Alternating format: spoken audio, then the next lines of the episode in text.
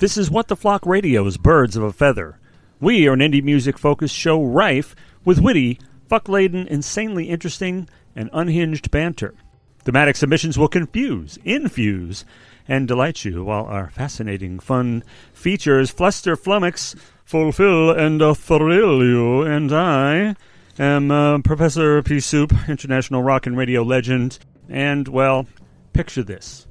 Many years ago, there was a young man. For our purposes, his name was me. He was always sending out fan mail to a lady we'll call Sunday Girl. Hey, a rose by any name, right? Uh, he, I, was prone to dreaming, so I actually wondered will anything happen? Uh, then one day, the best day ever, I got a letter. Call me, she wrote. So I did. After considerable time hanging on the telephone, she said to meet her at the Orchid Club at 11:59 in the back room. Well, I wasn't sure if this was doom or destiny. The place was known to be a regular hangout of the beast, and they said it had no exit. But I was in that nothing is real but the girl mindset, and the thought of meeting her in the flesh inspired nothing short of rapture. I figured, have some fun. At the worst, you'll die young, stay pretty. I think the hardest part was realizing at 2 a.m. when the orchid closed that she wasn't coming. If I were like some guys, I'd be thinking she had a heart of glass and was telling me little girl lies. I suppose it could have stirred up my monster to want to rip her to shreds, but forgive and forget. That's one of my rules for living. Well, not forget so much, another one of those rules is to live it up. So, I'm enjoying myself here on the island of lost souls, and if you hear this, remember, I'm always touched by your presence, dear. One way or another, I know you'll find me yet. Let it never be said that I have no imagination. Well, living in the real world isn't all it's cracked up to be anyway. Sunday girl, here's looking at you. Take it away, pumpkin. Well, little blondie action there. Mhm. I suppose that's uh, very fitting for our last conversation on winging it. Very uh, complimentary, if you will. I like it. well, I am the vocalist for the dark alt rock band Ascent, as you know, and that's A S N T to people if you're nasty. Even if you're not nasty, it's to everybody. Hmm, this place is so quiet, sensing that storm. And the grand facade, it's so strange the way things turn. I can get so scared.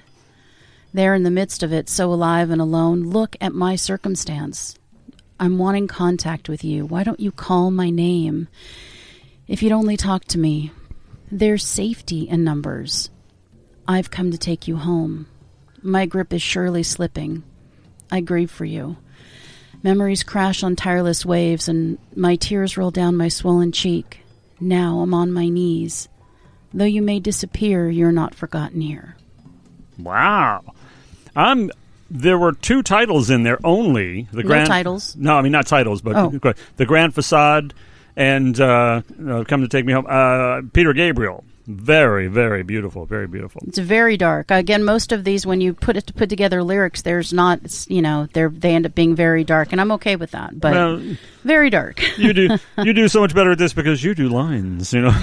well, I used to do titles, yeah. and that's your thing now. now. We're both doing lines. Yeah, the titles thing. By the way, one of the titles I mentioned, "My Monster," uh, is uh, one the uh, a song from the uh, latest Blondie album. And you know who actually? Well, two of them. One of them, that one, "My Monster," was written by your boy Johnny Marr of the Smiths. He actually wrote that, and Sia, can see that. Sia co-wrote another one. So. Nice. She's Yeah. brilliant. Yeah. She so brilliant. yeah, here we are once again, birds of a feather, and you know I'm going to try to focus, but there's a distraction here. There's this. dist- It's not an insect that's in the room. This is not like the fly in Breaking not Bad. me. It's not you. It's not your, your wonderful necklace that I didn't even notice that you had to point out to me until my everlasting no, it's shame. It's making my head big because it's so pretty. Well, and that's exactly the point here. Well, my head is being enlarged and swollen by over my left shoulder here, my new lamp. If those of you who have like too much time on your hands and you uh, have looked at the pictures uh, that I've posted of both studios and you've seen this typical green banker lamp, well, it got cracked. And I got another one, and honestly, it's so it's so immaculate and beautiful that uh, it's it's kind of gone to my head. So I'm going to tell you, I'm going to warn you. Let this be a warning to you out there. If you get a beautiful new lamp, Don't start walking all over your friends. Remember where you came from because uh, this this kind of thing can really get to you. I'll, Yeah, I mean, I'll try to I'll try to stay down to earth and I'll try not to stare at it all night. I don't know how long I've been with you, but yeah, I've noticed the difference. Yeah, yeah. I've noticed the Yeah, the difference. lamp- it's it's reprehensible, but It I can is. understand. Hopefully, it's just a one night thing, but I highly doubt it. Either it's got a hoodoo or it's just I'm really bugged jazzed about this lamp. So I think anyway, both. Maybe a little both. It, it could be both. It really is beautiful. Well, you know what that means. It's time for bird banter part one. Now, this is a little a little deviation from our norm, but uh, an important point, don't you? Don't you think, uh, sir? I think it is, and you know, um, right here, this one show This one? includes the following four new features. Damn. bringing the total up to about 116. I think. 116, yeah, 117, features. Yeah, I something mean, like know, that. And so we, we never get back to them because we're constantly coming up with new. That's ones. true. By we, I mean Christina. Okay, I've actually I've come up with a couple. It's true. Uh, the following four new features for which we will provide more details shortly, as in doing the features. Yes. But they are: What am I herring? That took gulls, moves like Jager, and forget me nots. Now you're probably thinking, are there bird names in there? Of course there are. You course know, Christina digs and compasses and, and canvasses heaven and earth to find new bird names, and that's what the, they're incorporated into all those new features. So do stay tuned and enjoy them. However, I have to t- turn this over Bird Banter Part Two to the pumpkin. So, this is a very interesting topic, and I hope you and our audience, because I am sort of pandering to everybody all the time, especially with this show. Great one man band albums. Ah, don't So, you just love that? I Yeah. do. Well, I do love it because honestly, Bruce doesn't need me. He is a one man band. He plays and writes, and actually, he used to sing. You've heard him sing in Djibouti. He used to sing in Aardvark, an Aardvark Symphony. So he could be a one man band in and of himself. So he does. He does like this is a charity thing, taking me in to be the singer. Legend that he is, I don't think Ascent's songs would pop quite as well if he sang them as opposed to you. I'm just saying he could. Yeah, He doesn't Well, he me. certainly could. Yeah, I mean, there are guys out there. Yeah, I mean, he could. Yeah. So but uh, to go into to go into a studio by yourself, I like listening to those records because it's like if you hear anything that's good, you know who to credit right away, and we know who those guys are. Yeah. There's, uh, so uh, I'm sure there are probably a couple. I'm a credit buff. But um, You you, know, I'm getting kind of uh, getting kind of addled too. So um, maybe there are some things I've forgotten. So I can't wait to hear the list. addled my ass. Anyway, so um, 1970. That's not going to surprise you. Paul McCartney, McCartney. So boo. That's right. Well, and then he's also done McCartney 2, and McCartney 3 just came out. Yeah, the brand new McCartney three, which is also a complete solo work, one man band style. Any others? Of course, there are. Well, others. he could work with anyone, but he went it alone, which I think is interesting because this was obviously after the Beatles broke up. So he could have literally worked with anyone, but decided he was going to do it on his own, probably because of the issues with the Beatles. Just thought, shit, I'm going to do it on my own. I don't need to deal with anyone's egos or anyone's issues or anyone's yes or no. This is my shit. I'm going to do it. I'm going to play it myself. Um, unfortunately, this particular album, the number one, the first one, which isn't called one, it's just called McCartney, but whatever, uh, it alludes to being number one, was critically panned because it was lo-fi, and and I understand that because it's not, you know, it didn't sound the way the Beatles sounded, so of course it was critically planned. How planned, critically panned. However. It did sell more than 2 million copies. And at the time, that was ginormous. That's like, you know, selling 20 million today. So it was crazy. But that was one. Um, there's many more, but that is certainly legendary. And he's done three now. So Yeah, suddenly suddenly eliminating George Martin from the equation, yeah, that's going to hurt. yeah. He has obviously learned quite a bit in the meantime because his, rec- his solo records sound a hell of a lot better than they used to. For sure. And I think you know what? I think at that point he was like, "Fuck it! I just want to do something and put it out, and it's mine, mine, all mine." Muhaha, as he twisted. yeah, you know, and it wasn't that long before he, uh, you know, got past that phase and started working with some fine musicians. For and, sure. And, and Wings, I mean, Wings was not that far behind that. Uh, So Nope. uh, superb uh, group there. So the next one I want to talk about, 1976, Jon Anderson, Olias of Sun Sunhillow. Now, I had Olias of Sunhillow. I actually had three Yes solo albums, and I did not know four actually four Yes solo albums, and I did not know that he was the only one playing on that.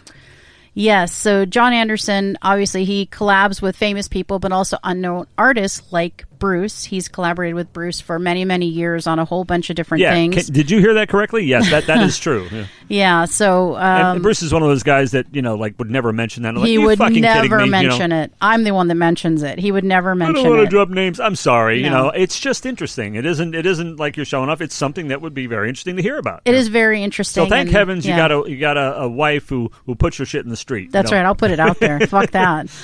I mean, there's no gag order, so just let it go. I'm just going to do it. Yeah, no, Jon Anderson didn't say don't tell anyone. Yeah. Um, and so this particular album was a concept album about an alien race mhm, whose planet has been decimated by a volcanic eruption, and therefore they were looking for a new planet. That always happens. I hate it when that happens. And They always come here. They do. know? What the fuck? Yeah. Go somewhere else. There's plenty of other planets. Except they've all been decimated and devastated by Well, of course. too. I mean, of you know, course. war, hey, volcanoes, we have a asteroids. we have know. a pandemic. Bye. Go I somewhere mean, else. you know, it could happen to us too. So. It could. It could. It reached number 47 in the US and number 8 in the UK, which were highest of his solo career. Wow. Not great, but the highest of his solo career. Now, they just re-released Olias of Sun Sunhillow and I got it for Bruce. And they couldn't find the original recordings. Huh. So they had to do some. This happens a lot, I Yeah. guess. But they couldn't find the original recording, so they had to do some weird thing with the sound where they couldn't exactly do 5.1 because they didn't have the original tracks, but they have absolutely made it much better. Really? Um, so that's something. This is one of those albums that you have to be hardcore to love this album. yeah, yeah, I remember that about it, and I liked it. Jon Anderson. It's been years, yeah. ethereal. It's adorable. It's It's, a ethereal. little too precious. I- it's, hard to believe little all of that. Vangelis is. It's hard to believe Vangelis is not on there because they've worked together. But that was, I guess, that was his own solo thing. But Yeah, it's a little too yeah, it's a little too precious, it's a little too sweet, it's a little too sticky sweet, a little too like utopian and everyone everything is roses and rainbows and but that's Jon Anderson. He is a very positive person and he just believes in good things and the world is positive. And so he's a lovable hippy dippy. there is some very sweet things about him and i love this album this is a very this is an album that is very important to bruce too so i remember when i first heard it i was like oh and then i heard it a few more times and i was like oh you know, and uh, I, like I said, I had it. I've got to hear it again now because it's been decades. It was like you were probably like one the last time I heard that album. well it's out and the new one is better than ever and they included more stuff more stuff that you would really enjoy little books of information in it Yeah. Uh, so that's uh, that's something that's interesting. 1978 and 1979 brought us Prince's for You and the album Prince. And Prince, as anybody knows anything about Prince, Prince is the master of his domain. He controls everything down to what they wear, how they dance, you know, uh, instrumentation, or you know, organization of the music, orientation of the music, everything. Now he loosened up a little bit for the work with the New Power Generation and for the Revolution. Revolution Yeah, yeah. and Three Eyed Girl. But um, and his tight grip, as we call recall, and we always have to affectionately mention it, was also uh, depicted in Purple Rain with the Lisa and Wendy issue that he had, right? Because he wouldn't uh, let any of their music into the Revolution, Prince and the Revolution. So the Yeah, Revolution. yeah. So, um, but he absolutely i mean that first album was really what kind of broke him out you know the i want to be your lover and everything you know. Clearly he was also video direction which i'm not sure that was the best thing but that's fine. He was very pretty in that video.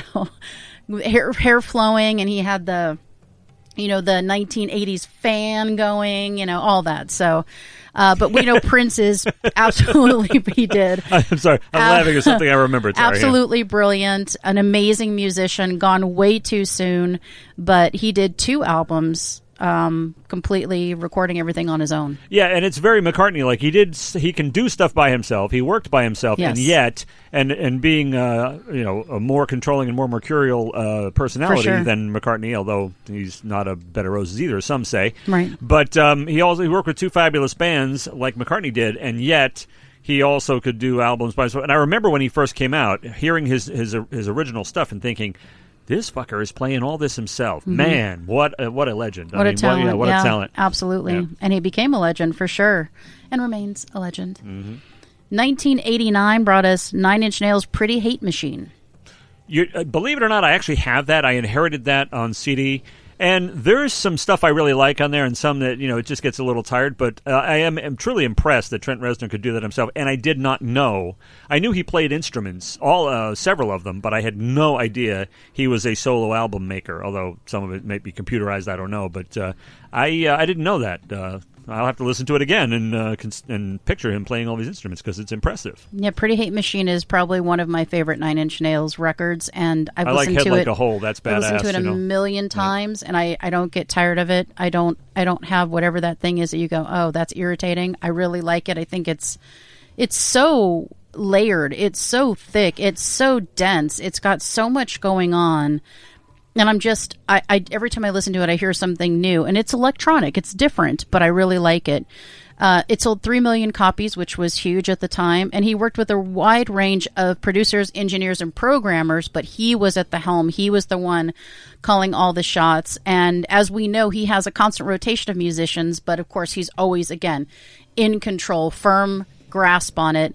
Um, he is tough to work with, uh, as evidenced by the brief, brief partnership between uh, him and uh, Adrian Belew, which lasted almost no time. I would have loved to have really seen that blossom, but apparently they could not get it together. But he is brilliant. He is a visionary. I just think he's incredible. And I love that he has changed electronic music. He's turned it goth. He's turned it rock. He's done something that I don't think many musicians have. So I'm really a Trent Reznor fan, clearly. And Pretty Hate Machine was what started it for me. You know, you know the uh, the uh, alliance with uh, Adrian Belew must have been very brief because I never even heard, I never even heard about it. very Yeah. brief. It was- it Adrian was Blue. for those of you who don't know, I mean, he's been with like you know everybody who's King Crimson, King Bowie. Crimson most notably Yeah, because well, forever Bowie also, you well know. but forever with Yeah, King yeah, Crimson I and mean, the uh, lead singer and the yeah. everything so yeah he's brilliant he's an amazing powerhouse but it was very brief uh, and it was publicized it was very brief but so it's unfortunate but who knows maybe they'll come together uh, at some point. point and then finally because I can't mention them all No, no. 1993's Phil Collins both sides Wait a minute. Wait a minute. What? Oh yeah, you didn't know about both sides? No, I that's didn't- I- all Phil. No, I mean, I always thought of Phil Collins as singer songwriter, drummer extraordinaire, and I was completely unaware of him playing any other instruments. Yeah, he played it all, and Wow, I am so. I mean, I've always had huge respect for him, but it's just went way up. My goodness, I uh, had yeah, no idea. the fact that you could do that. Well, Because when you're playing all the instruments, you pretty much got to be writing all the shit yourself too. of course. So that and it's that that's something else that really impresses well, me. to be a one man band, you have to write, sing, and play. yeah, I mean, nobody else is writing stuff. Going here, play this. You know, I mean, that, that isn't happening. Well, you're that's doing not it yourself. that's not a one man band. They- Yeah. I mean, you think they could, but I that's mean, not yeah, a one man I mean, band. Well, there are people who play other people's music all the time, But they're not a uh, one-man they're band. not one man bands, Right. So Wow, that's the difference, yeah. I am totally floored by that revelation. well, his fans and the critics did not like it. Ouch. They did not like it. Um, and he still considers it to this day his proudest work and calls it his favorite album. You know, it's always interesting to me when artists do that. They go, "This is something," and nobody else gets it. They don't get it. But you got to really give it some thought if they are really sold out on it. Like David Bowie's Black Tie White Noise. I, I have to keep listening to that until I see what he sees. you know, I hate to make it about me, but it's just funny because I gave David, and I'm talking about you like you're not here. I'll tell, I'll just say it to you, I gave you old CDs of Ascent, and at the time, I was totally sold on them. Right, extravagant turmoil. I was like, this is the best fucking work we've ever done. I knew it wasn't everyone's cup of tea. I knew it wasn't going to be accessible, but at that time, I was like, this is fucking great. And nobody really liked What? it uh, uh, and I so I know how he feels. I, we Yeah. weren't I'm saying not a one man band, but Yeah. it's, It's a- it's tough two- to put two- it. Yeah, two-man act, a It's tough to two-person act. put something out there and it falls flat when you feel like I mean these were lyrics that came from my soul, you know. So it was just it's it's tough and it's got to be tough if he still looks back on it and says it's his proudest work. Now I, I can't say that. I love that album, but it's not my proudest work. Well, uh, and about extravagant turmoil, which pretty much the listeners can't ever listen to anyway. No. But um, uh, you gave me both of them. I listened to that one first because it was chronologically released first. Yeah. And the first time through, it was like, uh, this. I know this is good. I know it's quality, but I, it's. I can't get a handle on any of it. There's there's nothing to grab. There are no handles. It's Mm-hmm. Right. it's, it's round. You know, it's It like, is. It's true. and, and and then for some reason, I listened to it a second time, third time. The second time, instantly, the song started to click, and there are alternate versions on there too. Yes. you know they're totally. You know, there's this like acoustic. It's very very acoustic, and then there's an alternate version with like drums Mm. and shit. And uh, it's both are extremely impressive. So the album, one by the third listen, and I know you don't want people to have to you listen to. do not want that. By like- the 60 second listen, I was fucking in. It's like, wow, man, just buy me a new album. You're not gonna like it the first time. Yeah. but keep listening. And you may, know? the second time, you might be like, eh, it's better. The third time, it's going to hit you. Yeah, and, and of course, I'm not sure I would have done that if it weren't my BFF or anything. Yeah. But it really is good. So I, I see what you see, and it just took me a couple listens. You know, Well, and which think is not something you aspire to. Whereas if you listen to "Bleed Like Us," "Evolution of Sorrow," the new Ascent album, it'll get you by the gonads the first time. You know, That's the hope. and That's I hope. think that's what Phil Collins thought was going to happen. And he was like, Poor Phil "Oh." Collins. Hmm. But I like that he's like, I'm sticking to my guns. It's still my, my best work. Now, for us, and I would say that our current album is our best work. And I Mm-hmm. really, really believe that because it it's a culmination of everything. But at the time, Starving in Turmoil was my best work, you know. So it's got to be really tough, and it's unfortunate that it's it's panned critically. But I like that he's like, "Fuck you, I still love it." we musicians have our pets. We For do. sure. We have our pet songs. We have our pet albums. Oh yeah, And it's like we have our, you know, fair-haired children and everything. It's just like you know, we do. nobody likes nobody likes this redheaded stepchild over here, but uh, you know, But I still love it a little bit. it. Yeah, I still have this affection Damn for right. it. You know, you might not even admit it. You might not want to expect. I, I put out stuff that I really love, and I don't expect anybody else to like at all. Yeah. But uh, well, at least it's satisfied an audience of one. So I totally extravagant turmoil really impressed me. Like I said, the third time I was totally blown away. So. Well, thank you, thank you. It only took three times, but that was that. That's appreciate. I really appreciate that, and that's I think what Phil Collins kept saying, and I, I'm Bruce, sure is, Bruce is going to be like, "Wow, he listened to that." Like, I totally did. he man. knows you did, and he Yeah. was. I, I was like, oh, he just wrote he liked Divide. He just wrote he liked this, and he's like, oh yay, because that was you know, Yep. it was our baby for a long time. Uh, and you're right, it's not available anywhere. We have CDs that remain, um, actual hard that I worked my ass off on those jewel cases. What's a CD? Don't anybody say that shit to me ever. You know, it's like, what are you nine years old? You know, Yeah. what's a CD? Yeah, CD. It's a it's a medium. You know. but it's it's it's different than what we're doing now, so it doesn't make sense to have it out there. Um, but yeah, we still have tons of copies of it, and so I was like, well, I consider you not only obviously my BFF, but a hardcore fan, so you of course had to have them. Yeah. So um, honorable mentions in this category: uh, 1972, Todd Rundgren. Um, and 1978, Todd Rundgren. So he released Something and Anything and Hermit of Mink Hollow. Ah, 1980, Steve Winwood released Arc of a Diver. I knew. I know. I knew about Rundgren, but I had no idea about Winwood. Yeah. 2004, Paul Westerberg Oh, did Folker all by himself. wow. And in 2021, Wolfgang Van Halen did Mammoth uh, Wolfgang Van Halen. So he did it where he played it all himself. And Bruce told me to say it is really fucking good. I have not heard it yet. Well, I have heard said of now Wolfgang Van Halen. For those of you who don't know, is the son of Eddie Van Halen, and he has uh, taken Michael Anthony's place in Van Halen. He's the bass player now. I didn't know he played anything but bass. First of all, it is said that he has really sharp instincts. And uh, he was key in uh, selecting the songs for the Van Halen reunion, some of which are old and revitalized and, re- and replayed uh, for the Van Halen comeback album, A Different Kind of Truth.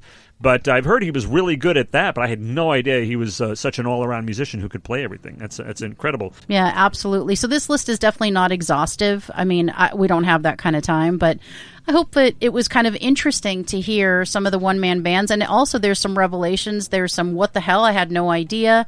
And maybe now it'll have you revisit some of these albums, you know, or, you know, just go to Spotify.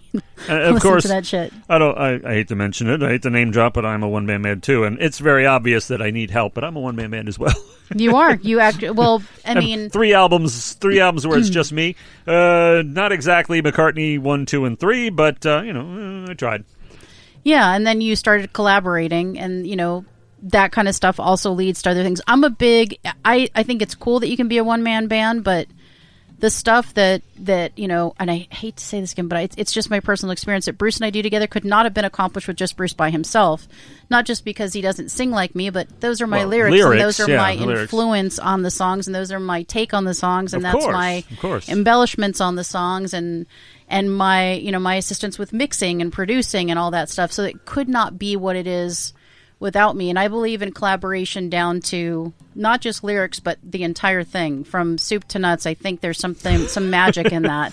Not just, oh, well, you sing on this or you play drums on this or you. I think it should be a real like partnership instead of just a like a session musicianship. That's different. Yeah, I I- tried that with a group called Boyhead Soup. I actually uh, made four songs with two other musicians, and you get that give and take, and you get uh, embellishments and extrapolations and things. And But it- then there's stuff you hate and stuff you wish that wasn't on there, right? I mean, that's that happens too. Where I'm like, oh, that is not my that is not my choice. well, there's always whenever and I just kind of started to do collaborations. Whenever there's a collaboration, I'm always like, oh, I wouldn't have done that. Oh, that's not what I would have done. Yeah. Oh, if I had control over that, I wouldn't That have done can that. happen too, yeah. I mean, I think it happen. I can't imagine that that every collaboration, you're like, oh my god, it's exactly how I wanted it. Um, because uh, there are, you know, always circumstances where you're like, oh, fuck, I could have done that better. It could have been better if this. But that's what collaboration is about, and I think that we're stronger together. E pluribus unum, man. Wow. I don't know what the fuck. That doesn't it. apply there. There it goes. All right. Now we are going to recap this week's theme, which is Freebird. Yes, we've gone Freebird again. Those of you who are diehard show fans from way back, uh, since the beginning, may have remembered that we had Freebirds last year. So this time we're going to go a little more. I say we're going to go deeper because now we're not just saying rock, we're saying this particular Freebird is alternative rock. And alternative rock is a musical style that incorporates distinctly different uh, you know, cultural norms in the terms of sound. So let me go ahead and share a couple of examples with you. Uh, REM, Red Hot Chili Peppers, Smashing Pumpkins, Kings of Leon, Green Day. I know you're thinking Green Day is punk, but they're also alternative rock. Foo Fighters, U2, The Killers, Muse, Coldplay, and many, many more. So we put that out there and you delivered. We got some really great stuff, stuff that you may not consider to be alt rock, but has alt rock mm, I want to say soundscapes. Stay with me on that.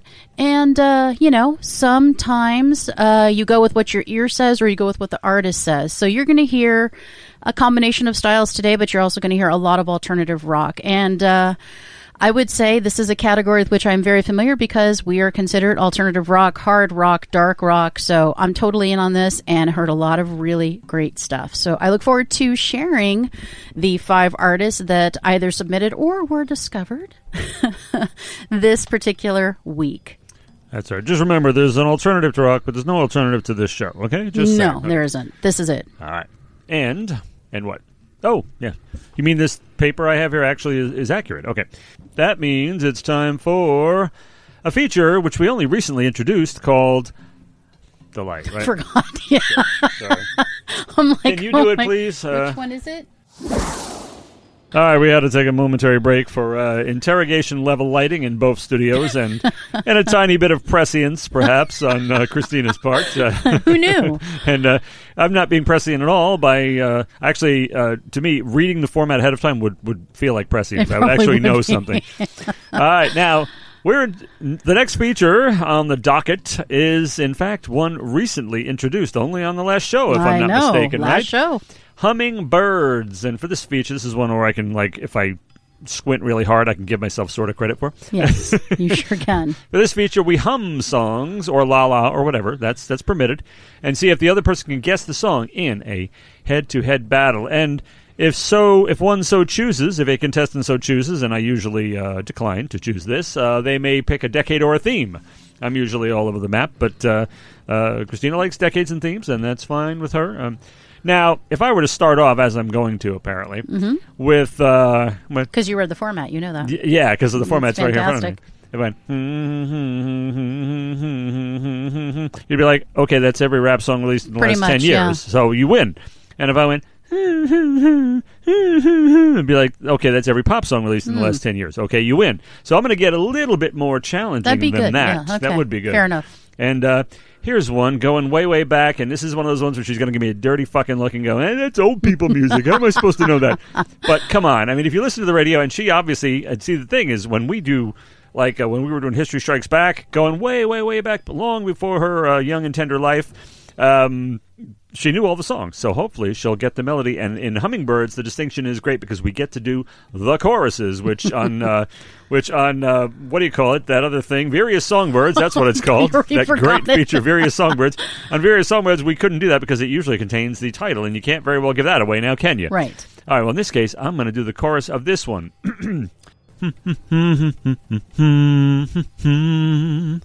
The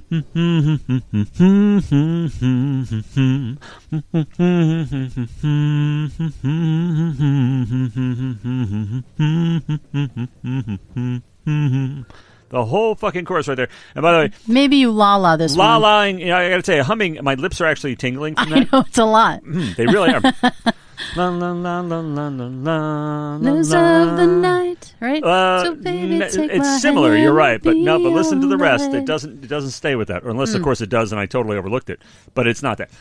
La la la la la la la la la. La la la la la la la la la la la. La la la la la la la la la la la la. See, now I've got Shadows of the Night in my head. That don't. Yeah, it is similar, you know. And see, that's an old song too, Shit. but uh, it's not Shadows of the Night. Darn. Damn, Um, okay, I didn't get it then. I give up. I have no idea. You did it twice. I can't make you do it thrice. Is she really going out with him? You're going to tell me you know that. So you don't know that song. I know it. It was in. There's something about Mary, but oh, was I it Joe yeah. Jackson? Is she really going out with him? I'm terribly sorry. I was- No, I mean, I I, should have. cottonball I, it. should have had that one. I was trying to I cotton should have had that one. But it's true. You can't unhear when you hear something Yeah. that's not there. shit. And and you're right. It is similar. I never noticed it. So sorry. Okay, that that, that totally blew it for you. It you. was so funny because yeah, because then you were doing it, and I'm like, "The baby, take my hand." No, he said it's not that. Yeah. But I just, I was, it was over. You're There was nothing I could do. See how Pat Benatar keeps coming up. But I should have got that. Yes, right. it's a theme. It's a theme, which was not not running, not uh, done with it yet. Uh, Your turn, thankfully. Let me hear the hums and la-las. La la la la la la la la la la la la la la la la la la la la la la la la la. Wow, it was a little pitchy. I apologize. You just made that up right now. No, Um, that's an actual song Yeah. that people have heard. Yeah. Okay. Uh, one more time, real quick, please. I'm, I'm so I'm so defeated on this one, but I want to see if I catch it. La la la la la la la la la la la la la la la la la la la la la la la la la There's a huge self kick in my near future. my foot will somehow have to reach my posterior at, uh, when this. Uh, but I, I'm sorry. What is it? Send her my love Roses never fade Journey, friggin' Journey, of course. Oh, power ballad! I knew it. I knew it. I should have known it anyway. Oh man. Okay. I well, thought that was a softball. Sorry. it. It should. Oops. It's oh. actually I might have been stumped on the title. No, if I really thought about it, I mm-hmm. would have gotten that. That was a hit. Yeah, I mean, that was a hit. That was a huge hit. Yeah, but I'm sorry. I That was not an I- I obscurity. thought That was not a deep cut. That was an underhanded. That was that was a cotton ball. I got to I got to say that was Sorry a ner- about that was a that. Nerf ball. Okay. Nah, sorry about that. All right. Well, talk about your cotton balls and your softballs. This one is the ultimate. Okay. Okay. This is an this is an air ball. Okay. Oh my. La la la la la la la la la la. La la la la la la la la la la la la la la la. Party every day. I Gonna wanna rock and roll all night. Anytime I can get her to sing "Kiss" is a Party good day. every day. That's right. And and she didn't remember. I, I predicted on an earlier show that I she really. would I- totally. there's just total entrapment. it is.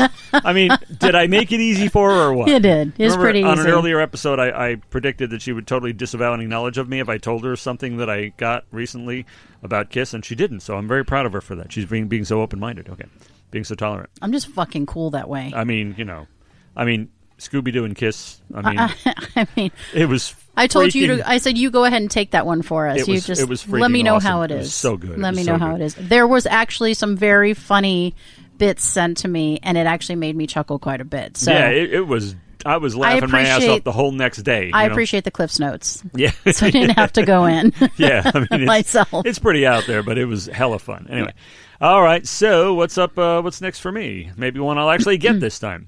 oh, you'll get this. Yeah. If you don't, I'm I might weep openly.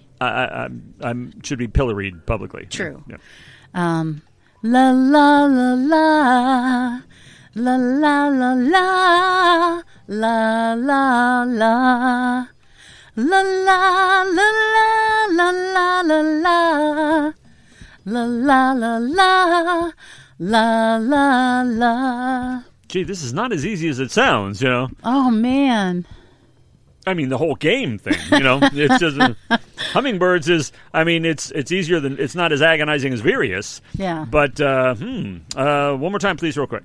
La la la la. La la la la. La la la. La la la la la la la la. La la la la. La la la. La, la la. I should know it, but I don't. What is it? I'm on my way.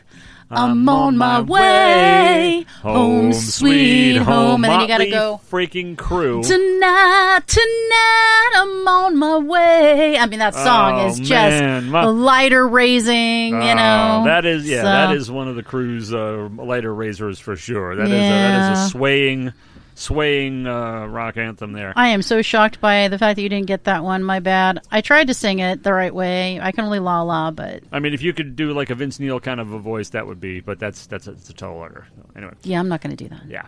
All right. Well, hopefully you'll get this one. I know it's a it's a group that you very much like. Um, la la la la la la la la la la la la. Oh, it's Duran Duran. La, la, what's the song? La, la, la. It's Rio. Rio, Duran Duran Yeah. Rio. See, there you go. Finally, I'm picking. I'm picking the softballs correctly at least. Okay, lay one on me here. Okay. La la la la la la la la la la Nothing la can stand la, in la, our way. la. Dun, dun, dun, dun. Olivia Yes. Newton-John, the magic. I had to Uh, do it. I mean, obviously, yes. in honor of the recent, relatively recent viewing of you know Xanadu. Xanadu, yes, yes, and there's a uh, there was a, a band that was uh, very very heavily involved with Xanadu that might be under discussion in a little while, Hmm. Really? very soon, in fact. yes. Interesting. Hmm. Yes, yeah, Billie. Eilish. No, not Billie Eilish. Okay, never mind. Uh, one more last one for you, and this is like uh, ev- not this is not an everybody in the street knows it. This is an everybody like you knows it. Okay, Hmm. but it's a question of uh, the, the Lalas really kind of. So they throw a veil of mystery over the whole thing for some reason. Mm, there's, interesting. There's, there's a cloud, you know. Okay. Okay, yes, so let's true. try it. All right. La la la la la la. La la la la la la la la la la la la la la La la la la la la la la la la la la la la la. It's Da-da, yes. da-da, da-da, da-da, da-da. It's I had to do the You can't la la Uh, drums. No. Shit. But what song is it? I know. I know that song. Um, I just heard it. Heart of the Sunrise. La la la la la la. La la la la la la la la. La la la la la la la la la la. Wait, it comes in and out the valley. Roundabout. Roundabout. Thank you. That counts. I think. Yeah, I think it should count. I mean, I, count. I, mean, come on. There really aren't any. Applicable. You had me do everything fucking twice, so Uh, you kind of just did it twice. There aren't any applicable limits to how much of the song you can hum. I no, mean, no, it's The it's, lyrics it's- is different. I think we're we're gonna invent the to you. rules on the fly in this one. so let me see. Did I have four? No, I didn't. Right? No, you have one I got one more coming. Okay. This one is going to be one of those that may that you'll get, but it may be hard because of the name of the band. Remember, uh, you had the basket case for me, Yeah. but yeah. you'll know the song. Who did it? I know the song. Yeah, this- and I and you may get it because you're you. yeah, but there are a lot of bands that I mean I can I can tell you the song, but not the not the act. If they have if they have these one of those really weak and uninspired names, especially. So let's see who it is. Okay. la la la. La la la la la la la la la la la la. No problem with this one. Uh, Andrea True Connection. More, more, more. Wow. You've got Andrea True Connection. Andrea True Connection. I am Uh, so impressed right now. Oh, that, that's kind of a one hit warbler right there. It too. is. Yeah. I Yeah. love that Yeah. song. My favorite part of doing this is when you get it and you start laughing. It's the fucking best. I can't help it. It's some kind of idiot reflex. you It's know? the you're like oh oh, oh that's funny. Good one. yeah, you're like oh girl that was a good one. So if you want to know how I really feel, get oh, wait, get the cameras rolling, get the action going. Yeah, okay, yeah. Well, I mean, yeah. There's there's a reason Um, There's she some says that. weird yeah. shit going on well, there. I mean, that was more and more that and was more. her line of work. There, you know. there was right exactly. Yeah. And uh, she gave us more, more, more. All right. Well, you know what that means. That Uh, means our that this mean? that we're done with hummingbirds and on to our first featured artist. Oh snap! What? That's not the name of the first featured artist. um, in no. fact- I've got the power. Oh, sorry, that's Snap. All right, and the next song I've just been informed is you know it's funny because I, I thought the band was called River of Dreams and the song was called Phantom Divine, and I, I had this whole thing I was going to say you know what that title because I thought it was the title of a song. I was sorely intrigued by that alone, Phantom Divine, which is a great name for a band. In fact, I was going to say it should be the name of the band and every member of the band as well. you know, I guess it's a good thing I'm not their manager, you know. Because, I mean, River of Dreams uh, would have been a fine name, except for when you search for it, all you come up was Billy Joel That's album. correct, Billy and, Joel. no, in addition to that, it's a Billy Joel tribute band, too. So Hmm. if that were their name, they would get zero play. So congratulations to you guys for presciently picking the kick, the kick-ass name Phantom Divine. And I thought, wow, that's so intriguing. That's a great name for a song. Too bad it's not the name of the band. Well, it turns out it is. Okay. It is. I would much, I'd much rather have River of Dreams be the title of the song than the band, easily. So kudos to you for uh, knowing uh, what was best for yourselves on that one. and, and I put in River of Dreams in my uh, dictation note into my uh, my phone to try to find it, and it came up with the fucking San Diego Zoo. I mean, Whoa. River of Dreams, San Diego Zoo. I mean, it's it's it sounds a lot Synonymous. It sounds a lot like it. I mean, it's an easy mistake. And anyway, fortunately, as much as I love Billy Joel, it's a good thing they don't sound like him. In fact, they are symphonic metal, and I'm a sucker for symphonic metal, especially of the female fronted variety. And um, like some of old favorites of mine, like Imperial Age and Mute Prophet. And they also have the theatricality of another favorite of mine, Dark Beauty. The vocals positively soar. The guitars pound and pummel. Uh, yes, yes, there we go with the pummeling again. I'm leaving you bruised, I'm sure. and the Inside guitar joke. solo, guitar solo starts out gorgeously single, and then it is wedded in perfect harmony to its mate. It is just terrific. Uh, enjoy this happy discovery of ours, River, River of Dreams by Phantom Divine.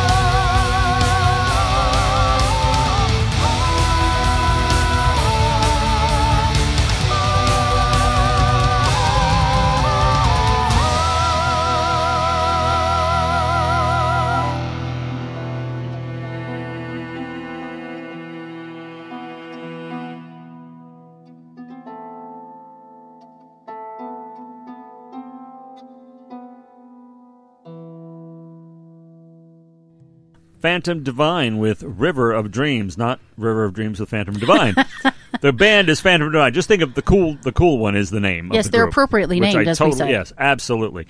And um, as much as it has a symphonic metal kind of thing, this is not so much art house, opera house. Uh, it is, has a grungy sort of an element to it. It does incorporate uh, features uh, that were can aptly be described as uh, alternative rock. So it really does seem to fit here, even Yeah. though it's rather highbrow alternative rock. I mean, this Indeed. is this is uh, this is someone at Starbucks in Seattle wearing a very very classy and expensive flannel shirt. I mean, so, Hey, I wear those all the time. Right? Yes. well, you're a highbrow, highbrow goth grunge chick, you know. I try. And they're from Alberta, Al, Alberta, Alberta. Alberta. I mean, I think Johnny Rotten is the only uh, Englishman who can roll R's, but Russians, honestly, they got the whole world beat with that shit. I They're really incredible. wonder how he uh, how he came by that. I wonder if he came by it honestly. Right. now, it's got to be at the beginning of a word. It word. has to be. Rolling an R in the middle of the word like perro. I mean, that is Perro? tough. Yeah. I Perro? mean, perro is Burrito? but, but perro is doggies like that sweet Perro, little Penelope. perrito. Like that little Penelope. She's she's She melts me every angelic and perfect. Okay, so uh, uh, we're we're talking about Penelope. However, we should get back to saying Sorry about that. Phantom Divine, uh, You can cut all that shit. unlike Penelope, comes comes from Alberta, Canada. Although she might have been there, I don't know. trying to reel it back in. It's what you got to do. like It back. You're going like you're going around the world to get back to it. It's fucking amazing. You know, I can't even handle this. it's uh, from zero years of playing sports. I know how to roll and save. You know, uh, if I uh, if I played Penelope. sports. oh my god, That's some classic shit right here. okay, from Alberto, Albert, um, Alberta. I always say Alberto. I always start to say Alberto VO5. I don't know what the hell's up with it. Alberta, Canada, to our to the north. Love your geese. You guys got wonderful geese. They're surrounded. They're all over this place. I love. I love your geese. Thank you, Canada, and this band too. So. what? we love this band and your geese. your geese. Thank you. You got, you got some classy ass geese. Yeah. Oh I'm sure that's what they want to be known for. They're And- geese. Now, and thankfully, thankfully, since their name actually is Phantom Divine, that makes them really easy to find on Facebook at Phantom Divine. Hey, just like it sounds. Look at that. And uh, you going to take it away now, or let me, or do I have to turn the page and find out it's me again?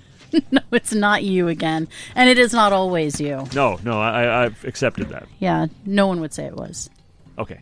And it's time for that beloved feature, Hell Yes or Oh Hell No, the results. So, as you know, for this feature, we consider bands and determine if we're in or out, and we ask you to do the same. And this time it was a double header. Well, why was it a double header? That may be what you're asking. It was a double header because of my oversight. I asked you to weigh in on ELO, and for some reason, I never posted it. And uh, it was brought to my attention, and I was shamed. By our, our quality control That's man. correct. I was publicly flogged, and that's okay. So I went ahead and I did ELO and Billie Eilish. Now, not against each other, Yeah, but no. what do you think? This is not a pecking order. is not. Because hello, we know so- who would win. Yeah, they're supposed to be similar. Yeah, know. and they are not They're similar, not, yeah. and they're not in the same league. So, um, we asked you to weigh in on both of them, and you did, and we thank you so much. So many results. We really appreciate it. No surprise, David, for ELO. Mm. 100% of respondents said hell yes. Yeah, I didn't think there were too many cannibalistic humanoid underground dwellers who would hate ELO. you Right. know. I mean- who would open up their filthy sewer holes and say anything against ELO. If they did, disown. Yeah. I would have to disown them because you and I are huge ELO fans. I mean, there's no reason not to be. Absolutely love them. Classic, amazing. Now, we know that's part of the classics. Now, we're also progressive and cool as fuck, we'd like to think. Uh, in other words, what she's saying is basically we want to stop catering to dinosaurs like David and reach a, a younger audience, which is fair. I actually didn't say anything like that. but we do want to also. we want to recognize that there are. fuck me. And there are other artists out there that you may be listening to, and you may be curious what we think, and we're curious what you think. And Billie Eilish is one of those. And so, of the people that responded, we had 96% say hell yes, and 4% say hell no or uh, no. And uh, interesting, Uh, I will share that I'm a huge Billie Eilish fan. She's wildly talented. I think that the songwriting that her brother does is brilliant. I love it, love it, love it. I even love her new blonde hair. Well, yeah, I'm a little surprised at the positive response to Billie Eilish because she seems to get a lot of hate in like uh, various posts, like uh, Fender, for example. Well, hey, we have a Billie Eilish edition ukulele, and everybody's, oh, blah, blah, blah. you know, there's she gets a lot of hate and everything She because does. uh, you know, at a glance, it's like, oh, the green hair and the mopey. Oh, aren't you mopey and and uh, you know, depressed teenager? How how how exciting! But I've given her a fair uh, shake and a fair hearing, and. She really is good, honestly. Um, I, I would prefer more variety. I'm sorry. I, I think she should pick up kick out the jams a little bit once in a while, but that's just not her thing. I mean, I don't know about a whole Billie Eilish album. I probably I probably would listen to an entire album, but uh, Most of her stuff is upbeat, though. it's if you want to call that upbeat. I, I guess. I mean, uh, maybe I'm hearing the wrong stuff. I listen to Okay. you know eh, Fair enough. half dozen dozen songs and everything. I didn't Fair hear a hell of a lot of upbeat. However, uh, on the on the plus side, she she did a Bond theme, and uh, but. From a movie that should have been released, uh, it's been delayed a year and a half. But uh, she did a Bond theme, which we'll all be seeing. It's a good theme. I heard it. It, it is a good theme, and it has it definitely has that. Uh, uh, this was not co-written by George Martin because he's dead, and uh, like John Barry, no John Barry, sorry, John Barry, like, yeah, John Barry, uh, like many of the other uh, themes. And but of course that doesn't make her cool in and of itself because if doing a Bond theme made you cool, then Sam Smith would be cool because he did the last Abomination and he could play Bond and he wouldn't be cool. I mean, that, that was a No. suck fest. Just remember that you apologized for how mean you were to Sam back in the day. You were super mean, and then you said, "Hey, Sam, I may have been a little harsh this time." Now we're going back to harsh. Well, we may come back on the apology tour I on this you know, one. yeah, peace with Sam, and I'll just keep your music far away from me. That's fine. But um, uh, but I I've learned to like Billie Eilish. I really have. And um, as far What as brought you around? Any? Uh, is there a song or? no, no, I just listen to uh, honestly when I'm trying to discover somebody new, I go for and unless uh, somebody like Christina puts a, together a playlist for me, the uh, the uh, digital equivalent of the mixtape, barring that uh, special attention, I'll usually just listen to the the top. You know, dozen or so songs on a playlist or whatever, and that's brought me around on uh, more on Iron Maiden and uh, some other acts that I've really learned to appreciate more, and Billie Eilish too. Now ELO, I mean, I, I've loved ELO since this is this is this is my time. This is the Stone Age, you know. ELO goes way way back, and uh, some people have said that they are what the Beatles would sound like if they had stayed together. I mean, certainly elements of it. I mean, well, because the Beatles had the strings, they had the George Martin, who's a bona fide composer, who did a Bond uh, soundtrack, by the way, and um, the. um uh, and ELO has incorporated has, has their own strings. They have their own uh, little tiny string section, and but they're a rock and roll band, awesome killer pop. And I think maybe there is something to that. What the Beatles would have sounded like, at least sometimes they would have sounded like ELO. But I, Jeff Lynne is just a genius to me, and that is a really solid group. So if it were a pecking order, I would of course pick them. But I like both of these acts actually, so I would kind of uh, kind of give the thumbs up to both of them. Absolutely. Well, I think it looks like most people agreed with you. Mm-hmm. So that is badass. We probably won't be doing very many double headers, and if we do, it will be asking you to pick one over the other. But if I am made aware of a horrible oversight on my part, I will certainly rectify the situation as I did in this case. Yes, we have a we have a uh, tech support and quality control agent um, who uh, somehow well, we haven't had to call on at least for tech support in a I know, while. it's crazy. Yeah, that is amazing. Uh, but uh, I'm glad uh, to catch the uh, quality control. Even occasionally, I might spot something here and there. For but, sure. Uh, All right. So, guess what time it is? It is time for the next band. And this time it's a band that is a Christina bona fide discovery.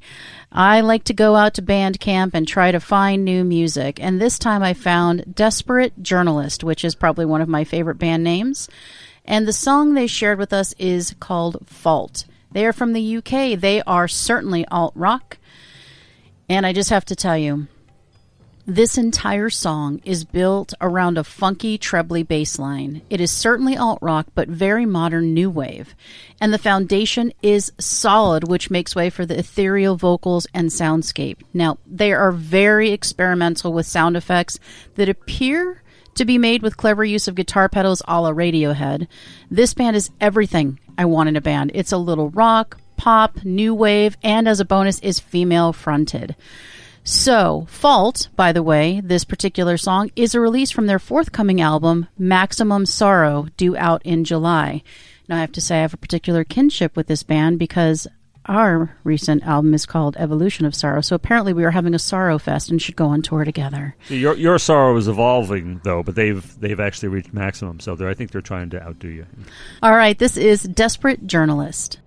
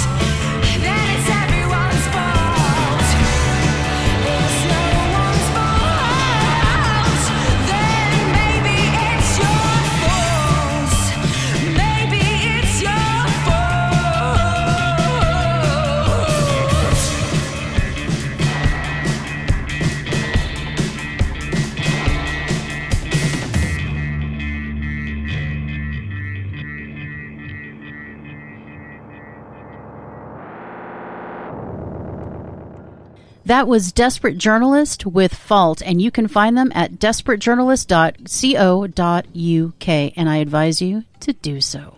Did I say I was ready? Mm-hmm. That, I might have I might have overstated. Yeah. Fair enough. Fuck you. Perhaps perhaps I'll, I'll feel more I'll feel more up for this uh, segment if I caress I the think, microphone. I think you have to just you have to get really into it. And fuck you. you got to be on the receiving end. You got to see what what does the mic want to feel. That's correct. Uh, it doesn't want to be spit on, spit on or anything. It No. wants to be caressed. Caressed. All right, now we mentioned there were new features. Well, here's one of them. What am I herring? Now, you know, when I heard this, I was thinking like I would have said heron because heron is. A, but uh, again, the ornithological wealth of knowledge you're picking up here, Christina has found a bird indeed called a herring. Not like the herring fish, like No. the knights who say Ni in Monty Python and Not the Holy the- Grail. the. Command them to cut down the mightiest tree in the forest with. Uh, not that kind of herring, or the red herring, uh, the uh, red herring used in hunts and in, in, uh, film uh, film scripts as devices. Not that at all, but No. an actual bird called a herring. So the question is, what am I herring? Obviously, we're talking about hearing here. And for this new feature, we focus on the most hilarious, absurd, and bizarre misinterpretations of song lyrics.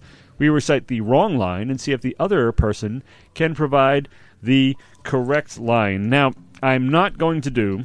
She might, so I'm not going to say what it is, but there's one that everybody, it's the go to. In fact, there was a website called. I shouldn't say it. Revved up like a douche. No, kiss, Oh. kissthisguy.com. there was actually a website for uh, misheard song lyrics called kissthisguy.com. Yep. And, I mean, Excuse me. did anyone while I kiss, he this, kissed guy. this guy? Did anybody ever really think? I mean, you can go, ha ha, it sounds like, but nobody ever really thought that. I didn't. assume. Uh, and this is another case like that, or did they? Well, let me see. Hmm. The uh, the common perception, misperception, and because we're starting out, this is like uh, an episode. This is like uh, a spoiler thing. We're starting out telling you what the wrong thing is. Right. That's the whole point of the uh, the feature Correct. is Manfred Mann's Earth Band, Blinded by the Light, and the line in question is Blinded by the Light, wrapped up like a douche, another runner in the night. So the first thing is to see if Christina knows what it actually is. Blinded by the light, revved up like a deuce. Another runner in the night. Now, did you get that from the song just by hearing No. it? No. I thought it said douche. Oh. Oh. I sang douche for years. I only found deuce because I happened upon something on TV and they said that is not what it is and I'm like, "Oh, what the hell it is?" And they're like, "It's rev- revved up like a deuce." Then I went back and listened to it and I went, "Oh my god." Still sounds like douche. I still sing douche. I uh, misheard it, but not that part. You see, uh, well, of course, the much more famous Manfred Mann version was modified from the Bruce Springsteen original. He wrote it and recorded it first.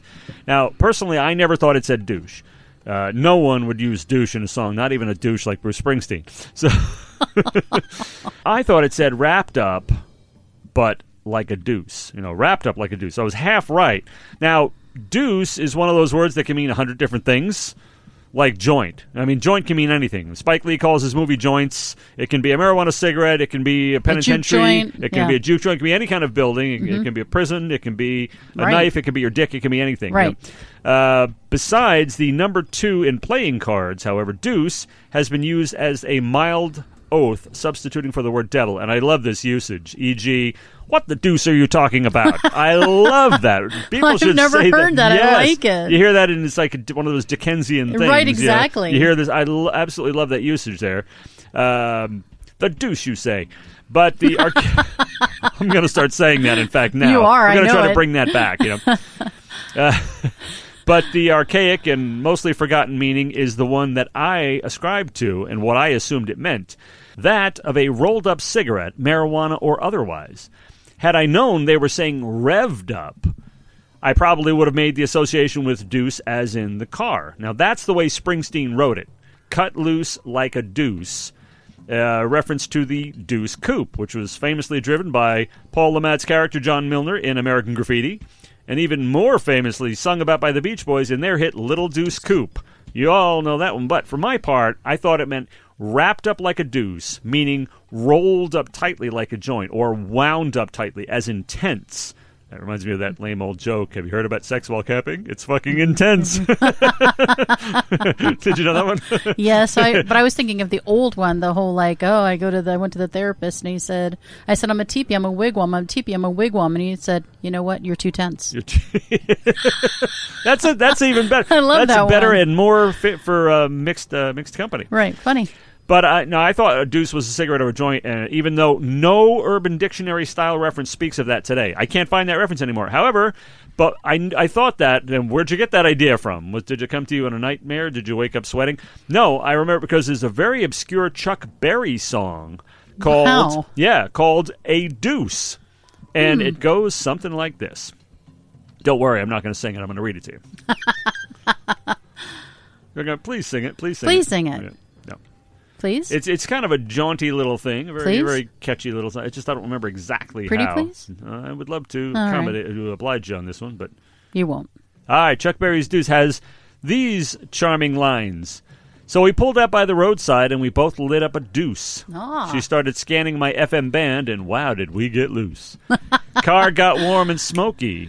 We just jammed till dawn. I noticed she was getting really stoned, so I said, "Wow, let's get it on." That's actually how the song goes. Well played, Well Mr. played, Barry. right? So it says, uh, started cuddling while she's getting stoned. She wasn't quite stoned enough, so watch it when she's all stoned and acting lovey and loose.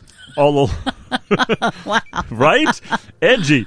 All alone, you want to get in on light up another deuce, light up another deuce. So from having that in my head, I thought a deuce was Wow. a cigarette. And I thought, you know, this is a person who's saying they're wrapped up tightly, they're wound up tight, like a like a cigarette, like a hand rolled cigarette. Kind of like losing their religion. Yeah, way, way, way off on this one. So that's where my idea of it is. Now, my fellow soldiers in the Kiss Army will recognize that it's also the title of a classic Kiss song and a frequent show opener. The key part going, Baby, if you're feeling good, baby, if you're feeling nice, you know your man is working hard, he's worth a deuce. So inquiring minds want to know is your hardworking man worth a cigarette? Or is he so spectacular that he's worth a retro muscle car? I mean, he'd have to be really working hard to be worth a deuce like that. So uh, apparently, neither, as the song's composer, Gene Simmons, claims to have no idea what the lyrics mean. That's the misheard lyric uh, this time, and uh, we both had it wrong in one way or another. No, no excuse whatever for their pronunciation of it. I think they No. were doing it on purpose. Probably. Okay. So that 45 years later, we'd be still talking about it. Talking you know? about the douche, Yeah, yes. talking about the douche. anyway, everybody thought it said that, or at least everybody thought they thought it said that. That's right. All right, so let's see. What does that leave? Uh, probably six or seven features for you. All right, so time for yet another artist. Crazy. This time it is a band called No Dice, and the song is Sync. Now, this band is out of Ohio. You know, you notice there's kind of a theme. We have a lot of international bands, but I love it when there's some here from the Midwest, from the Northeast, the Northwest, the Southwest. So it's kind of fun. So here in America, we got No Dice. They are classic alternative rock, if you ask me. This particular song, wow, it has heartfelt lyrics about what I assume is depression. While its topic is certainly sobering, the overall feel is hopeful, which I love, with a hint of melancholy, which is kind of, you know, even though the Smiths is kind of a snark fest, and we'll talk about that in a second, they have that feel, right? There's a upbeat, you know, kind of a feel with a little bit of melancholy. Um, and that chimey, reverb heavy electric guitar is reminiscent of the Smiths and REM and The Cure, some of my favorites. And the vocals are earnest, longing, and certainly insistent. There are moments where the vocalist is almost talking. And it feels very intimate, like he's talking uh, directly to you. And I love it when a song can do that. It's not a rap, it's not singing, it's just a moment where it's almost like he breaks down in his humanity it just comes out. It's like breaking the fourth wall. It's just this amazing moment. I love that a song can do that. And the final lyric is, You think I'm dead, but I'm not yet. So there is always hope. While he's sinking, he's still here. This is no dice.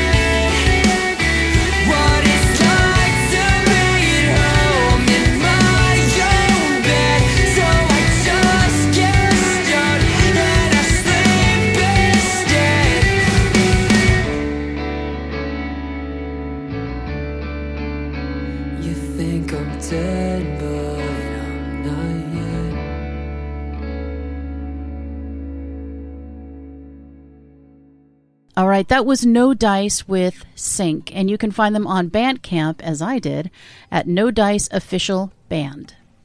And I got to say, you're coming up with acts with absolutely phenomenal names tonight. Phantom Divine. I mean, seriously. Desperate Journalist. Desperate Journalist. I mean, two killers. There's so many bands out there with like, you've got to be kidding me, shit ass names, and these Yeah. are these are killers. And now, no dice. No And Dice. Some of you younger things and tender in the audience might have never heard it used in the, in that way because who knows what kids are saying these days.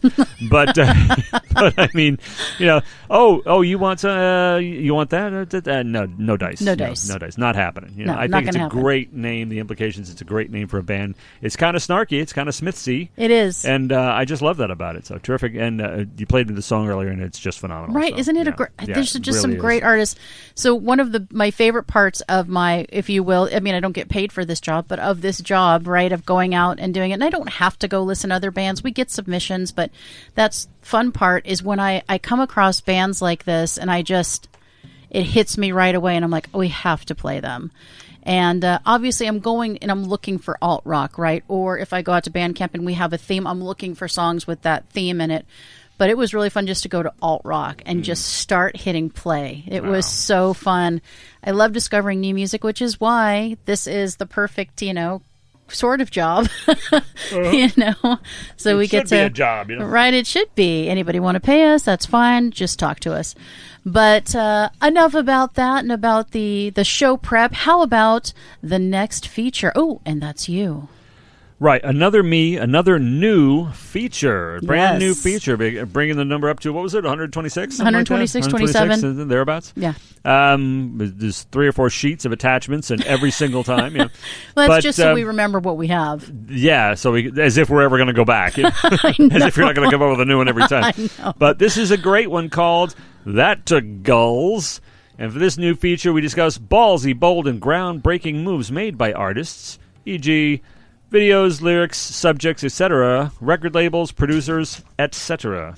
So, what are gulls anyway? I, I'm thinking it's probably a midpoint between guts and balls, you know, something like that. that's exactly right. so, who is the fearless, audacious artist in question this time? A band and a song that absolutely everybody knows Lynyrd Skynyrd with their iconic Sweet Home, Alabama. Now, you know the song. I know you do. You know it. Now, this instance is and or has the potential to be a very tangled web, a, a skein, if you will, of misunderstandings. You know what's funny? I actually looked up the definition of that to be sure I wasn't misusing it today. Yeah, skein. And like the third definition down, you're not going to be. You know what a skein is in the animal world? No. It is a flock of um, fowl like geese. I mean, I see skeins all the time here in both studios compound. Yeah. Whoa. Yeah, it's amazing. I didn't know it also But meant that. I just thought, okay, it's a, it's a knitting thing. I don't do that, but I mean, it's it's a tangle. Right, it's a tangle. it No, is a that's what I got. skein. I thought it was a better word than wow. web. No, I like But- skein. That's nice. So uh, you know, there's so many potential misunderstandings here that I think it will take an Amway style meeting to sort it out. so uh, What you don't know is all my meetings that I have. He's like, "Oh, are you on an Amway? Did you have a lot of Amways today?" no mean, matter what the meeting, he calls all my meetings I mean, Amway. It's got to be a multi-level marketing thing. I mean, nobody nobody has meetings like she does. You know. Uh, so uh, let's begin. Uh, first, the lines themselves. Lynyrd Skynyrd sang, "Well, I heard Mr. Young sing about her. Well, I heard old Neil put her down. Well, I hope Neil Young will remember. A southern man don't need him around anyhow, and she's over there singing and miming because you gotta. you know. That's right. Uh, now, the song appeared on Lynyrd Skynyrd's second album, Second Helping. Uh, the first album, which is called Pronounced Leonard Skinner, which was a complete waste of time because nobody says it like that. no.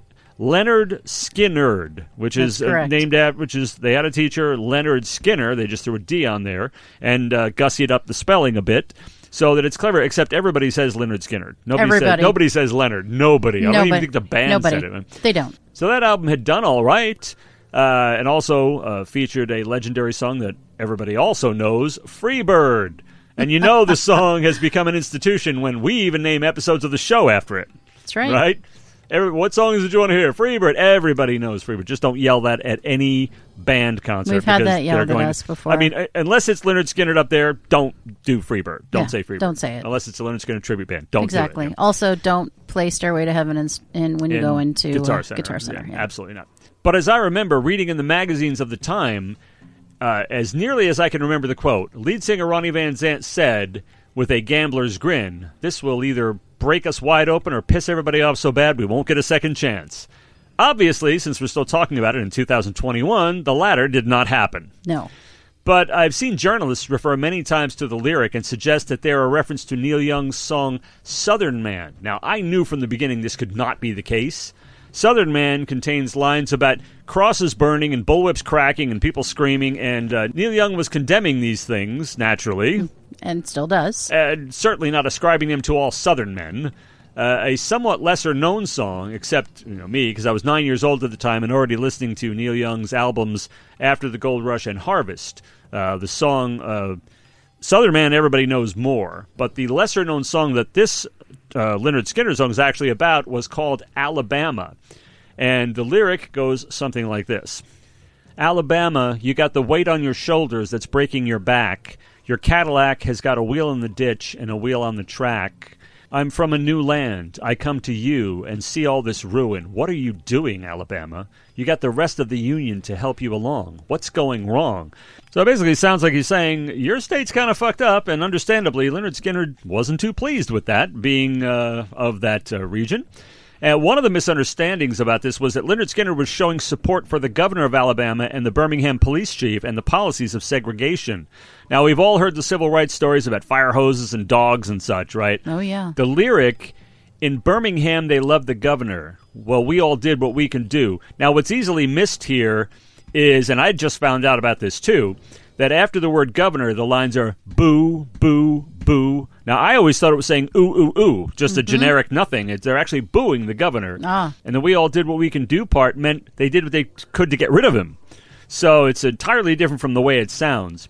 Uh, very important distinction. And here's an interesting little bit of trivia there, by the way, about the song. One of the backing vocalists on the famous track "Sweet Home Al- Alabama" is Merry Clayton, who sings the duet with Mick Jagger in the Rolling Stones' iconic "Gimme Shelter." That's Right. her with that super high vocal. Wow. And uh, since she's black, they had to explain to her what the song is about and not about before she would participate in I it. So, understand. yeah, I mean, it's like, sure. hey, it's not that. And Right. she's, okay, I'll sing on it. yeah. Right. So, did this start a bitter feud between the two artists? Was it the 70s equivalent of Eminem and Insane Clown Posse?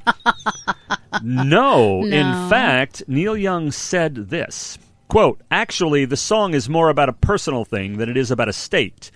And I'm just using the name and that state to hide whatever it is I have to hide. I don't know what that means. Oh, well, you got to understand that people are not going to figure No. that out on their own. They're going to be like, you just dissed my whole state. Are you sure? Also, maybe it was a, smoke screen after because he realized he pissed people off. You never know because he's a, he's he's he's not a rabble rouser. He's a peacemaker in a lot of ways. You know, that's a Neil Young thing.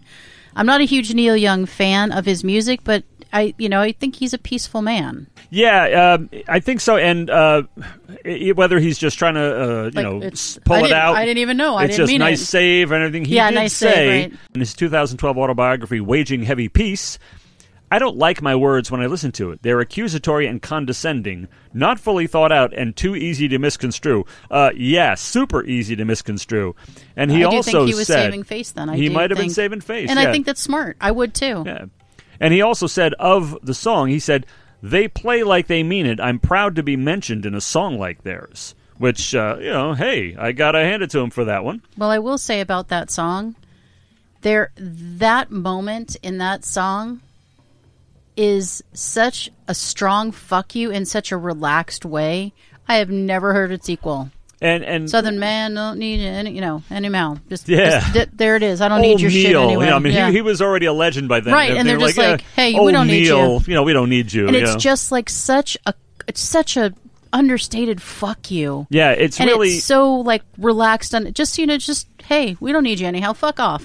It's it's What? there's so much there's so much cocky to it. There there's so much it's just brilliant. It was a real great Yeah. ploy on their part. It was. and Neil Young accepted the rebuke, uh, and it was said that he had actually gone on and performed Sweet Home Alabama live himself at points in the future. Yeah. Wow. What a good sport, you know? And I love to hear that kind of stuff. Me too. There's a similar story uh, involving an indie alt rocker you probably never heard of called Mojo Nixon, whose uh, tunes include Debbie Gibson is pregnant with my two headed love child, burned down the. She's looking like, what?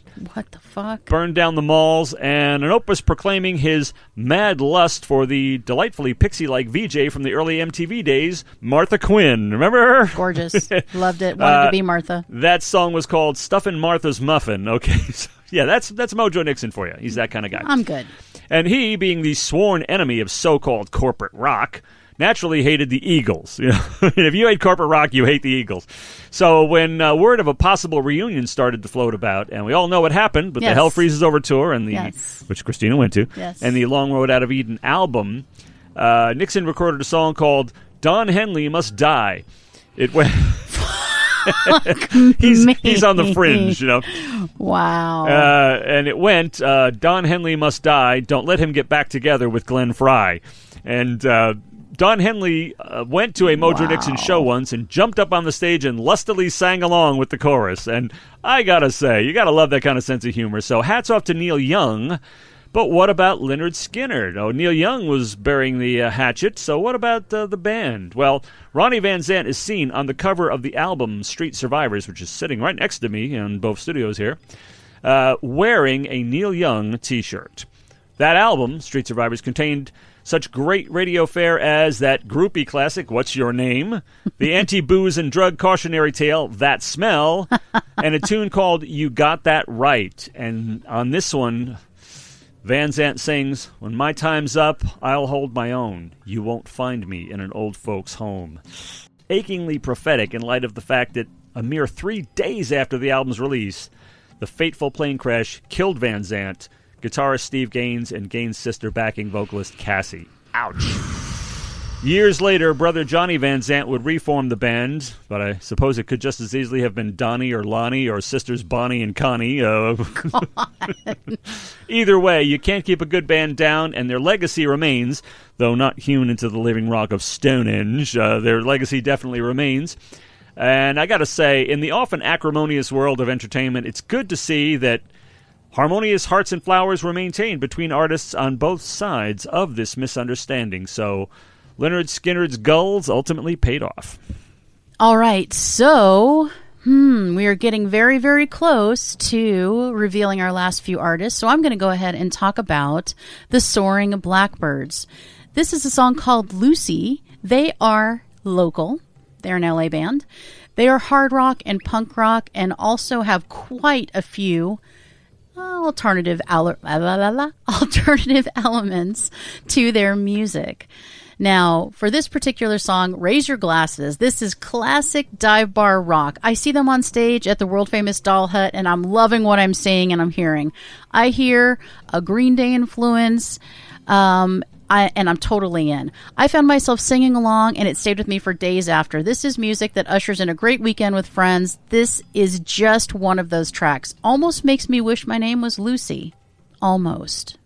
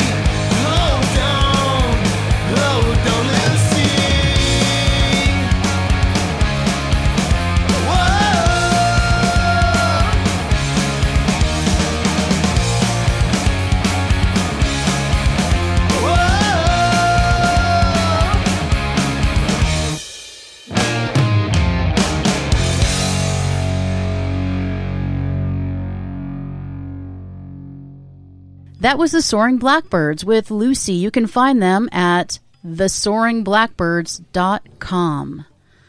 Hmm. Remember, we were talking, or at least David was talking quite a bit about those new features? Well, there's another one. So, this is going to be three of four. We promised four, and we are good on our promises. We like to make good on them, I think. You know, we like to hold ourselves to them. You can count. Yeah, you can. And this one is moves like Jagger. Yes, yes, yes. I know it sounds like Jagger. That's all very, very intentional, folks. And this is where we review artists that clearly took their nods from their musical heroes that came before them. And is it good, bad, or ugly? Now, sometimes the results are very powerful, and you think, oh, I hear that element, but it is still uniquely them Yeah. and I'm totally in. Love, love, love. And then there's those where you go, wow, there's a lot of elements of those, but there's just enough that it still makes them unique with a nod, and you still go, God, I'm still in. Great shit. And then there's some where you say, wait a minute. You're like almost an identity theft person. You have stolen the identity of this band or you know the identity of the music or whatever it is you have stolen it you've ripped it away and you've tried to make it your own and sell it as your own and it doesn't work and to me an example of the it doesn't work because it is too derivative it is too exact it is too much of a clone if you will is Greta Van Fleet Ah, and again, if you love Led Zeppelin, you're going to love Greta Van Fleet. And not because it has elements, but because it is, at least their early music was a direct ripoff. And I'm okay with borrowing. We talked about this earlier. I'm okay with borrowing. I'm okay with a little sampling here and there. I'm okay with a nod or a gesture. I'm okay if we go, oh, that was a so and so riff. That's cool. But when I feel that you're lifting an entire style or an entire entire work or a voice or everything from that band, that's when I start to think, well, are you a tribute band? Or are you an original band? And we know how I feel about tribute bands. Oh, well, we the do. band is still alive Yes. and touring, you know. And for this, in this particular example, Led Zeppelin is not touring, though they're alive. So I'm okay Hmm. with with having those. So it was when they had a Saturday Night Live uh, performance, which is coveted. I mean, I would die to play on Saturday Night Live, right? I mean, that is a moment. And that's when the controversy started. It really, really started there because there were immediate comparisons to Led Zeppelin and also Rush for multiple reasons. So the lead singer has a voice similar to Robert Plant, and it's not only only his voice and tone, but he can also pull off the scream or howl that Plant is known for. And the guitarist plays similar riffs to Jimmy Page. So there are two schools of thought. One that that they're just a plain ripoff, and number two, people are like, "Oh, thank God they are bringing back, you know, '70s rock." Well, bringing back 70s rock by bringing back elements or pieces of it or some style choices or even some vocal riffing makes sense to me. But lifting an entire identity of a band, to me, that's theft. And that's kind of what I feel like here. So there was the notable instance of disapproval that was done by Pitchfork. And what they said is Greta Van Fleet sound like they did weed exactly once, called the cops, and tried to record a Zeppelin album before they arrested themselves. the poor kids from Frankenmuth, Michigan, didn't even realize that there's they're more of an algorithmic fever dream than an actual rock band. oh, that's some cold shit. So yeah, so that is fucking brutal. And that's the thing when you sound exactly like it and you're not in something called a tribute band and you're trying to pawn it off as your own music, it's a huge concern. And that's why this is a concern for me. And so the response of Greta Van Fleet was it's unfortunate they'd be putting that energy out in the world, but it's their prerogative, I guess. Ultimately, I'd like to think there's substance to what we're doing obviously we hear the similarity. That's one of the influences of ours, but at this point it's like, okay, we've acknowledged that, let's move on. Well, you know what? The time that I am okay moving on and the time that it is a moves like Jager that I can handle is a time where it's a nod or a gesture or a sample, but not when you are completely ripping it off. So what they're doing currently is much better than, than what they were doing before. They don't sound like a ripoff. Here's the thing. The kid's voice is deepening. That was always that was always a deal breaker for me. That I mean, when he started that sa- that sound coming out of his donut hole, forget about it. You know? True, right? And so I think, you know, I think the thing that may, that cheapens the whole thing for me is let's say for example I could sing like Ann Wilson. oh, I can't, but let's say I could. Oh. And Bruce could play like Nancy Wilson. Well, and Bru- we Bru- went He out can, but I mean, you know, it's and we went out and we called ourselves flowers, right? Instead of heart, Yeah. we're flower, Yeah. okay?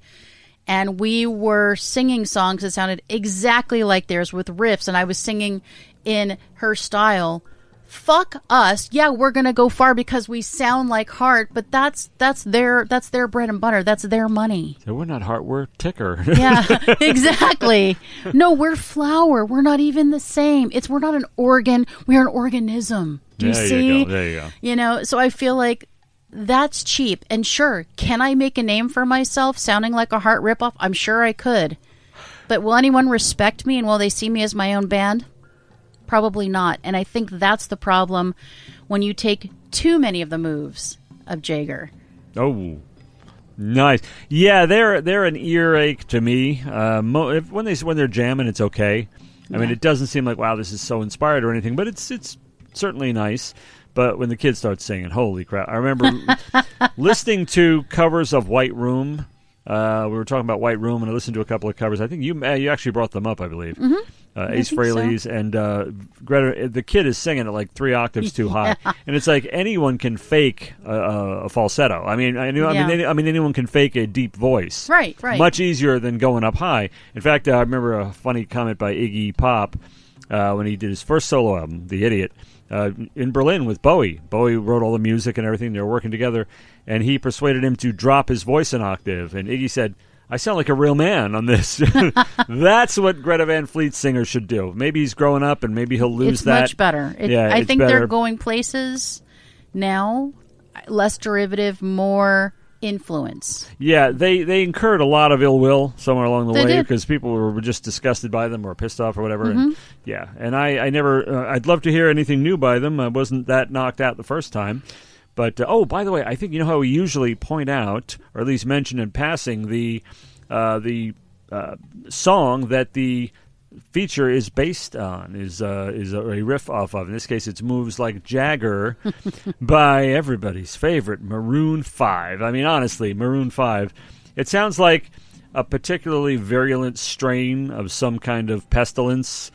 They will not reveal what their name means. Oh Lord, they it's- it- refuse. I mean, but except for the difference being, an actual plague would be worthy of study and attention, and Maroon, Maroon Five is not. So uh, you know, uh, yeah. So uh, good. Uh, well, we we got a little use out of them. And uh, however, I don't mind your bringing it up uh, as a reference to the for the feature because it can't hurt me if I don't hear it. All right, next up is Angelo Unale, and he's an old favorite of mine. A great hard rocker out of New Mexico. Uh, was enormous musical talent and awesome material. And all, in addition to that, if that were not enough, if for whatever reason anybody decided to have a an impromptu coolest looking dude contest anywhere in any room at any time, he would certainly win. Okay, and even despite all that, he is admirably and inspirationally humble and thankful. Now, yes, this is a person who gives thanks every day publicly, and I, I just love to see that. And he's a big Spice Girls fan and makes no bones about it. so, I mean, you know, if, if he were a chick, I would marry him. You know, it's like that, basically. Uh, and he is a frequent nominee and occasional winner of the New Mexico Music Awards. And I'm very happy to say that he's uh, nominated again this year. And I'm really hoping he uh, gets some more, takes home some more, whatever those things are made out of. Him. Uh, Chocolate. chocolate. There you go. Oh, that would be great. I played him on the very first Soup Kitchen, and, and if you don't know what that show is, uh, just right now take a page from Angelo's book and drop to your knees and give thanks. If you, oh My God. Uh, his music is reminiscent of Danzig and Metallica. It's just this awesome ass in general. And the thing about oh, and he actually did a, a kind of a uh, uh, lounge version cover of the infamous "Scarred for Life" Maria by Blondie. So that will haunt me forever because I, I couldn't get it. Um, and the thing about this track is that it actually can rightly be called alternative instead of just you know his usual hard rock or metal, because the uh, the bass riffs and guitar effects make it much more fitting for that than any of his other body of work. So I'm really glad that. Uh, uh, we found this one for the show because it seems to fit quite well, and, and I really just love this powerful, engaging number of Angelo's called Violent Prayer.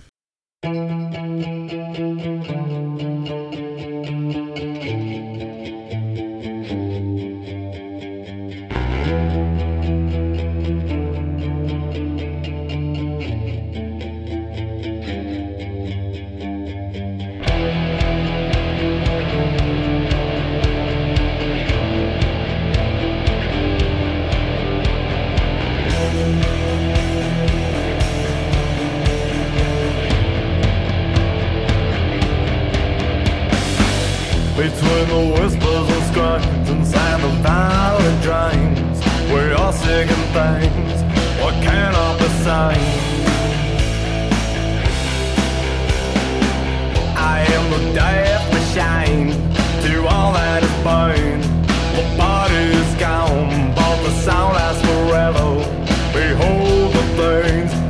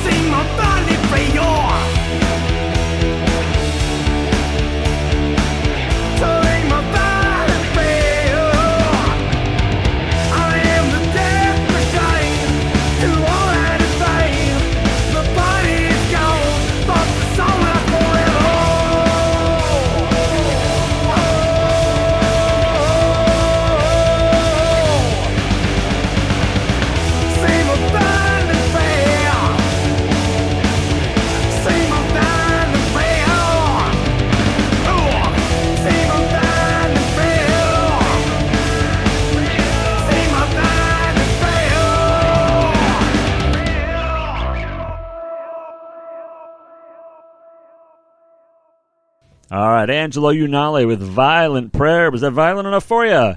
He gets heavier, believe me. Check him out over at Reverb Nation. Angelo Unale. U N A L E, just in case you don't know. Just in case you don't know. You should, but you may not. And uh, as Mr. Seger sang, turn the page. What do I find when I turn the page? It looks like a feature, and it looks like it has my name on. it. Is this It another? Is does. this another one of your typos? Uh, no, no, no, sir. This is uh, this is correct, and this is the fourth and final new feature. Well, new feature, and this one is called "Forget Me Not." Now, I guess we're to infer from that that a knot is a bird, Correct, right? yes. Oh, lovely. Anything you want to pass on about this bird? Is it? Uh, Um, it is not uh, naughty. It is unexpected.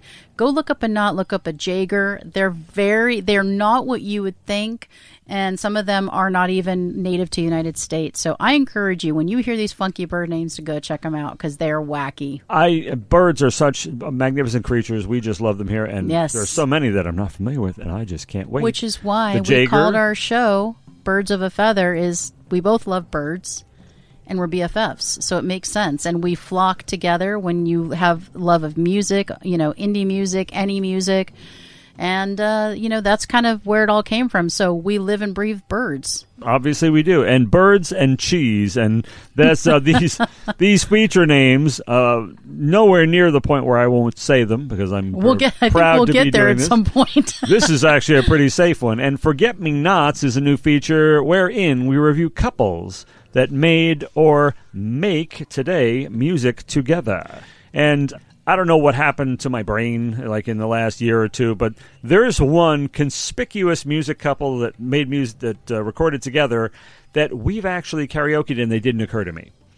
Uh, we actually did karaoke of this couple, and it did not occur to me. I I, I figured out who I wanted to do because it was the only thing that came to mind. Besides the captain and Tennille, the only other one that came to mind was this Love couple. will keep us I mean, together. they're great, you know. Uh, this was the only other one that came to mind, and then I went and looked at a list online, and it was a lot of you know stuff I don't care about, like Gavin Rossdale. Who gives a shit what he does, you know? But I mean, Bush, come on, know, I don't care who I don't care who he's with. Know? Glycerine. Oh god, everything's zen. Oh my god, nothing is zen, dude. As long as you're out there making records, Zen. You know? yeah, nothing is out. Nothing's Yes. zen with me when I hear that shit. uh, but I will leave the other uh, superstar couple to you if you ever want to do it, or if not. And I'm going to go with my first uh, instinct, the one I remembered, which is probably the last couple that anyone would think of because they don't record under the name under their own names. Uh, they record under her name, and she would be Pat Benatar and her husband Neil Giraldo. Now, some interesting things. I, I mean, now I've known that he's been her guitar player from Record One, but I learned a lot of interesting things about them in the meantime.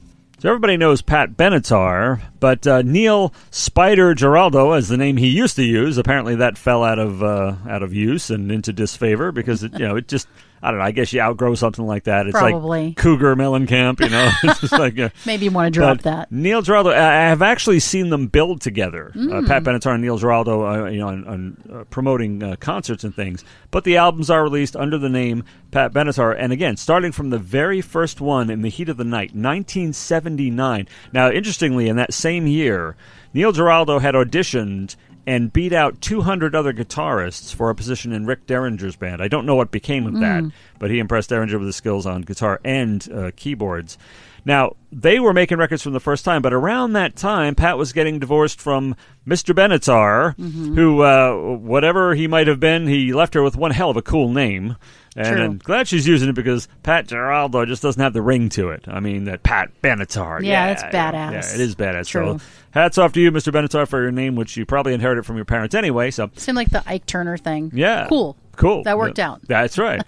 and they were working together and recording together, and within a couple of years, they were married, and they have been together ever since. And this is one of rock's most enduring couples. Mm-hmm. I mean, uh, Alice and Cheryl Cooper, okay, they've been together since, since the Stone Age. However, they don't make music together. These guys do.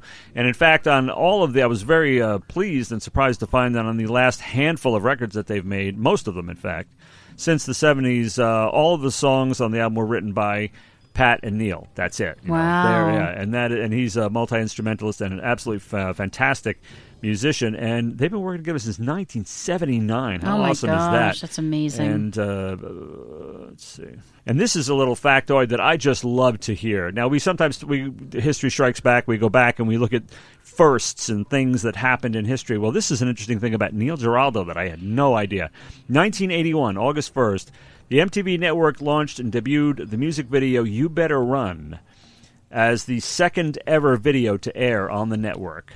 You remember the first one was what? The Buggles video Right. killed a radio star Radio killed the radio. first music video on MTV ever, and of Yep. course they don't play them anymore. Which is just But- as well. Which is just as well. yeah.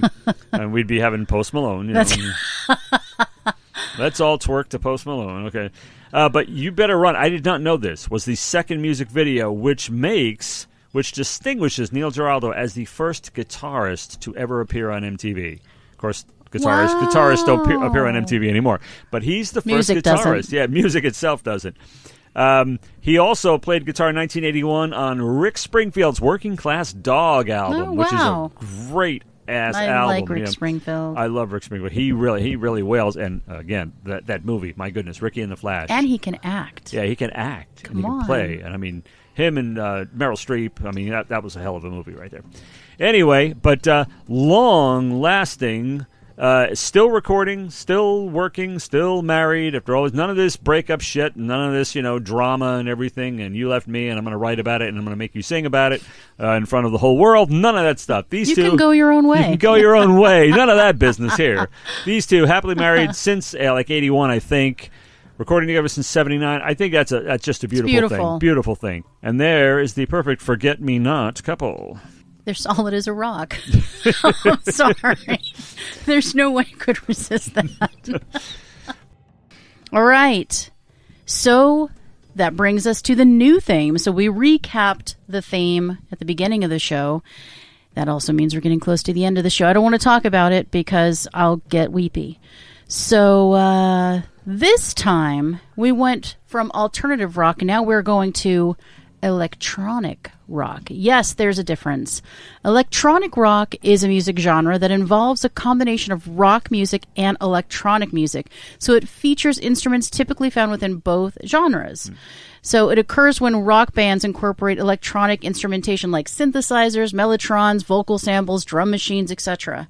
So it's a marriage of the two. Some great and notable examples of this are Depeche Mode, Nine Inch Nails, Kraftwerk, much lauded Kraftwerk, Devo, Garbage, The Prodigy, and The Killers. Hell yeah, Devo. I love actually all of these, even Kraftwerk. The Killers. oh, you love Devo? Mm-hmm. Oh, you're cool. Okay, good. Did you just fucking figure this out? it's been a little while now. I thought there was a little. I, I was. Uh, I was reserving a little bit of uncool that you might not like Devo, but if you do, wow, great. You know that. that when a settles it. problem comes along. you must whip it. I do. mean, I whip it must. good. Yep. So that is the theme this time electronic rock. So if your band or somebody's band that you know fuses rock with electronic elements, we want that submission. So please send it to boafonair at gmail.com. That's B O A F on A I R at gmail.com. Do it now. I'm glad you clarified that it was electronic rock and not EDM, not electronic dance music. Different. Which very often uh, doesn't have vocals at all, and when it does, you wish to God it didn't because it's that it's that synthesized crap, you know. Now wait a minute. Did I did I or did I not do an EDM song with Anton? Oh, we've all done EDM songs. Is that it? But that is right, or is it a trance? Is yeah, it trip yeah, hop? well, what is it? It's often considered EDM. Okay, all right. But I I, wasn't mean, sure. Taking an EDM piece of music, which is fine, Yeah. and turning it into a song with lyrics, as we've both done, Yeah. uh, is uh, that's that's a badass thing to do. Okay, okay. Just But making when sure. they make electronic music with the fake synthesized voices, Yeah, oh, that's some tough shit. You know, it's like I'm not I've never done it. ecstasy, so I don't know if that would make it easier to swallow. you know what? We could. That could be an experiment for a future show. Yeah, when we're done with the bath salts and the lines. That's yeah. right. Exactly. Totally true.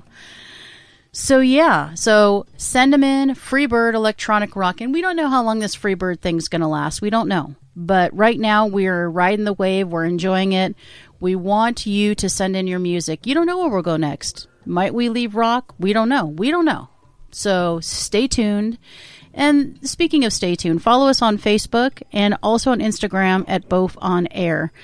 And uh, David's going to tell you in a little while how to subscribe and follow us if you don't already. But that means because we're getting toward the end of the show that I have to do the part that's really hard for me. And it's my duty, though. I think it's my duty. And that's parting is such sweet sorrow. But, sorry, I'm just a little right now. But for this feature, what we ask is that you, excuse me, Do you need a minute? I do, just a second.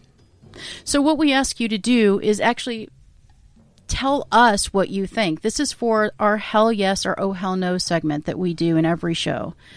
And this time we are asking you to weigh in because we want to know what you think. Good, bad, ugly, indifferent, yay, nay. I like this part of the this artist or band, Yeah, period, but I don't yeah, like yeah. it. Uh, and this time we are throwing out there a Motown favorite, Stevie Wonder. Are you in? Are you out? If you are out, I want to know why. If you're in, I want to know why. So go ahead and sound off in the comments because we do post it on our Birds of a Feather page. I post it on my private page, and we also pers- post it on post it post it on the Instagram page for Birds of a Feather. So you can find it in three different places. So feel free to weigh in on Stevie Wonder. Right, and we'll save the uh, high fidelity references for next time. We sure will. You know they're coming if you've ever heard the show before, but Ever. Uh, ever in your life. All right, and I guess that just leaves us to wrap this puppy up in a neat little blanket. Uh, the next, That's The- why I told you I changed it. I know you told me. You only told me once. I did. I only told you once. Next, from What the Flock Radio's Birds of a Feather is a new episode of Winging It. Remember, you get Winging It, Birds of a Feather, Winging It, Birds of a Birds of a Feather. It's like boy, girl, boy, girl. You know, Yes. that kind of toy boat. you know. Remember, yeah, boys, uh, coming at you every week. Subscribe to our feed, please, at Boaf On Air. It's B O A F as in Birds of a Feather. B O A F on air dot podbean, just like it sounds, podbean.com, and enable notifications so you never miss a show or subscribe and listen to us on your favorite platform. And they include, uh, including but not limited to, Apple Podcast, Spotify, Amazon uh, Music, and oh, that's Audible, uh, Deezer, iHeartRadio, Pandora, and more and more and more. Well, I guess we've pretty much said and done it all now, so that only leaves for you to say. Let's get the flock out of here.